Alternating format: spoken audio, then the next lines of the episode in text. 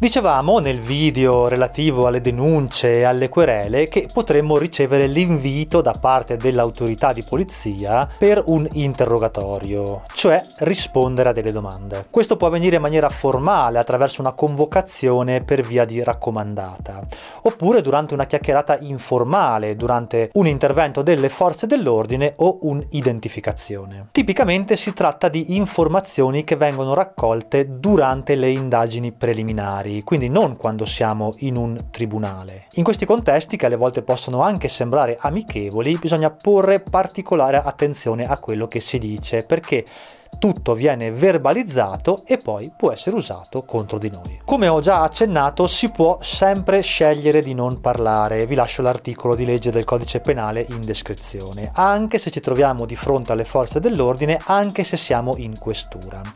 L'unico obbligo di parlare ovviamente lo si ha in tribunale, altrimenti è sempre possibile sottrarsi ad un interrogatorio. Indipendentemente dall'essere innocenti o meno, il silenzio è sempre la strategia migliore e adesso andremo a vedere perché. Innanzitutto non si viene penalizzati in nessun modo se non si risponde, se non si parla. Le persone tendono a credere il contrario, ma non è così. Non si rischia nulla e non si aggrava la propria situazione se si tace. La gente tipicamente crede che far valere questo diritto possa complicare la situazione, magari indispettendo le forze dell'ordine che poi possono agire contro di loro. In realtà questo non può mai avvenire perché il rappresentante delle forze dell'ordine che applica pressioni o racconta bugie allo scopo di far parlare una persona si configura in un contesto di abuso di potere e quindi potrebbe pagarne le conseguenze legali. Il secondo motivo per il quale è importante tacere è che non conosciamo il contesto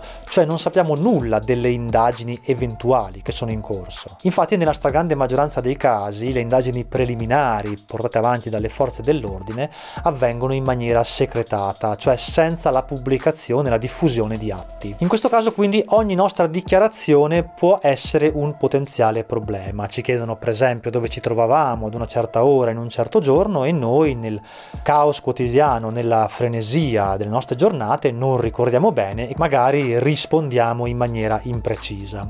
Quello che non sappiamo è che magari un'ora prima è stato interrogato il nostro vicino di casa che ha assicurato di averci visto in un certo luogo e in una certa ora. E quindi le due deposizioni cozzano e noi ci ritroviamo con un problema. Il terzo motivo è che tutto quanto quello che diciamo può essere mal interpretato e un dettaglio fornito durante un interrogatorio può far scattare ulteriori indagini, ulteriori accertamenti su di noi. Se ad esempio, sempre alla fatidica domanda dove ci trovavamo all'ora X nel giorno Y, rispondiamo che eravamo in ufficio, questo potrebbe indurre le forze dell'ordine a fare delle ricerche sul luogo di lavoro, magari interrogare alcuni colleghi, il che distruggerà completamente la nostra immagine, anche se poi risulteremo perfettamente innocenti, magari totalmente estranei ai fatti. Perché per il facile giudizio degli altri, per le male lingue dei colleghi, saremo per sempre marchiati come quello o quella che sono stati indagati dalla polizia. Il quarto motivo, che è anche il più importante, è che poi, in un secondo momento, non ci possono in nessun modo negare delle dichiarazioni spontanee.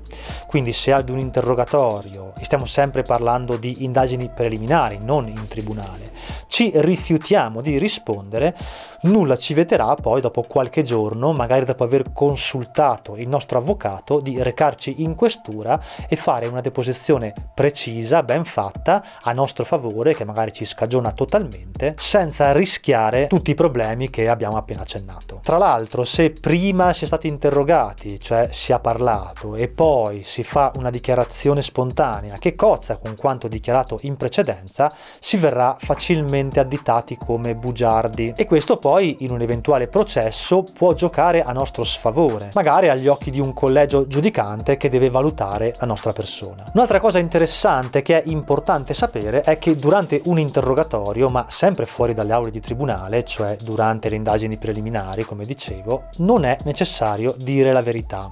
Cioè se si mente durante un interrogatorio non si compie nessun reato, nessun atto illecito. Il falso, infatti, è punibile soltanto dal codice penale, vi lascio il riferimento di legge in descrizione in atto pubblico, cioè in un documento che tipicamente è indirizzato alla pubblica amministrazione, il cui scopo è quello di attestare la verità, oppure, come dicevo, durante una deposizione in tribunale. In queste casistiche, se si viene scoperti mentire, si rischia la reclusione dai 2 ai 6 anni. Purtroppo, ma anche per fortuna, la legge è una macchina in gran parte burocratica e per questo non si fa nessuno scrupolo nel punire persone anche perfettamente innocenti, ma che hanno compiuto degli errori clamorosi nel loro percorso giudiziario. Dunque conoscere queste informazioni è di fondamentale importanza per consolidare quella che possiamo definire l'invisibilità legale.